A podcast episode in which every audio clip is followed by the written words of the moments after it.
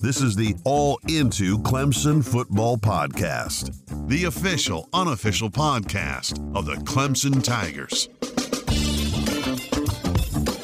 What's up, everybody? Briley here. It's time for your Clemson football update for Tuesday, October 13th. Number one. Shoot, I don't think, I don't even know if you can argue that the way he's playing right now. Um, just, I, I vote for him, but uh, he's he's special, and I think he's, he's going to keep getting better because he's that's the type of guy he is. Loves playing ball, uh, learning from his mistakes, and, and just getting better every week. Shoot, that was Trevor Lawrence at his post Miami presser saying that he would vote for Travis Etienne for the Heisman right now. Now, here's what Travis had to say after the game about the subject. Honestly, me nor Trevor, I don't think we have ever mentioned the Heisman race, uh, Heisman candidacy, or anything of that sort. Man, Trevor's out there focused, locked in, trying to win games for the team. So we, we, we just trying to win games. Uh, to get the Heisman, cool. I mean, it's a great, tremendous accomplishment. But if you don't win, if you're not there winning games, then they, they ain't talking about you in the Heisman race. Tell me I'm wrong, but this definitely seems like the year that Dabo Swinney and Clemson will get their first Heisman winner, whether that's Trevor or Travis. Trevor seems like the odds on favorite, but Travis has had the better performances the last two games. Now, the biggest factor working against him, though, is the fact that only one running back has won the Heisman in the last 10 years. That was Derrick Henry in 2015. A good consolation prize for Etienne is that he is, in fact, on pace to overtake the ACC's all time rushing record.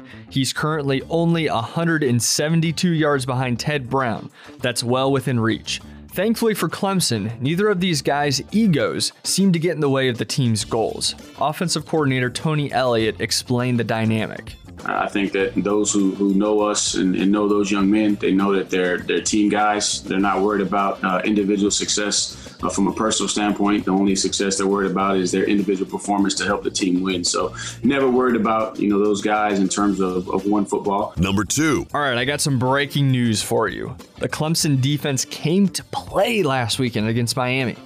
All right, you've already heard that? Okay, how about this? Uh, no unit played better than the secondary. Okay, well, you probably knew that too.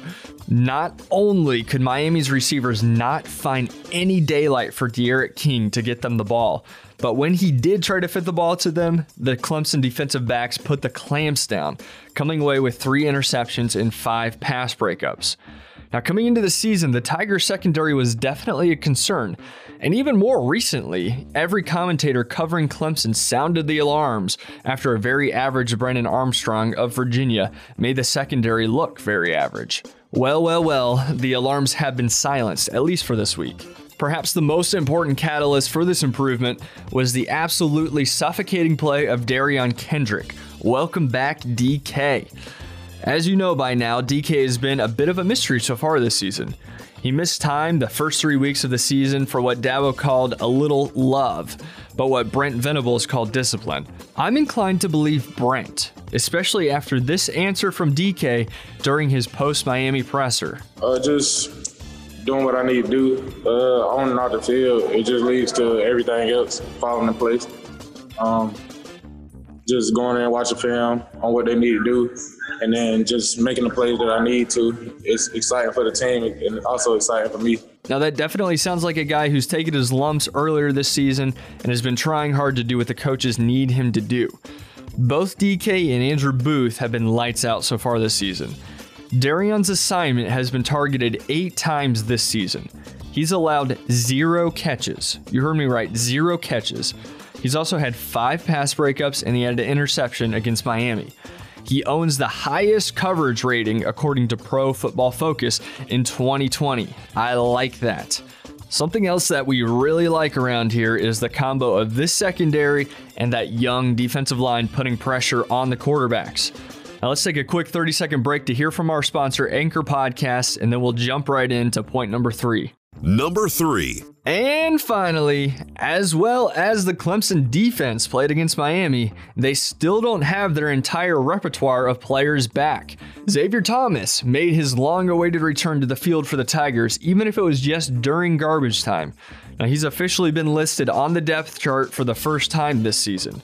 He'll get a full week of practice under his belt and should be a much bigger part of the game plan. And yes, we've been talking about this for several weeks now, but one player who still has not made his way back is Joseph Ngata.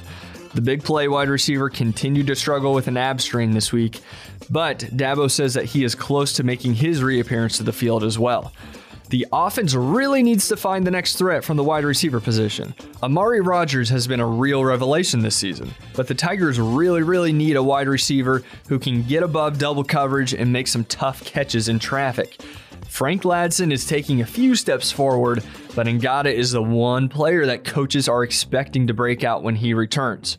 And finally, finally, I want to take this quick opportunity to remind you that if you enjoy this podcast, and I so hope you do, you should subscribe for free on Apple Podcast, Spotify, or wherever you most enjoy listening to your podcasts.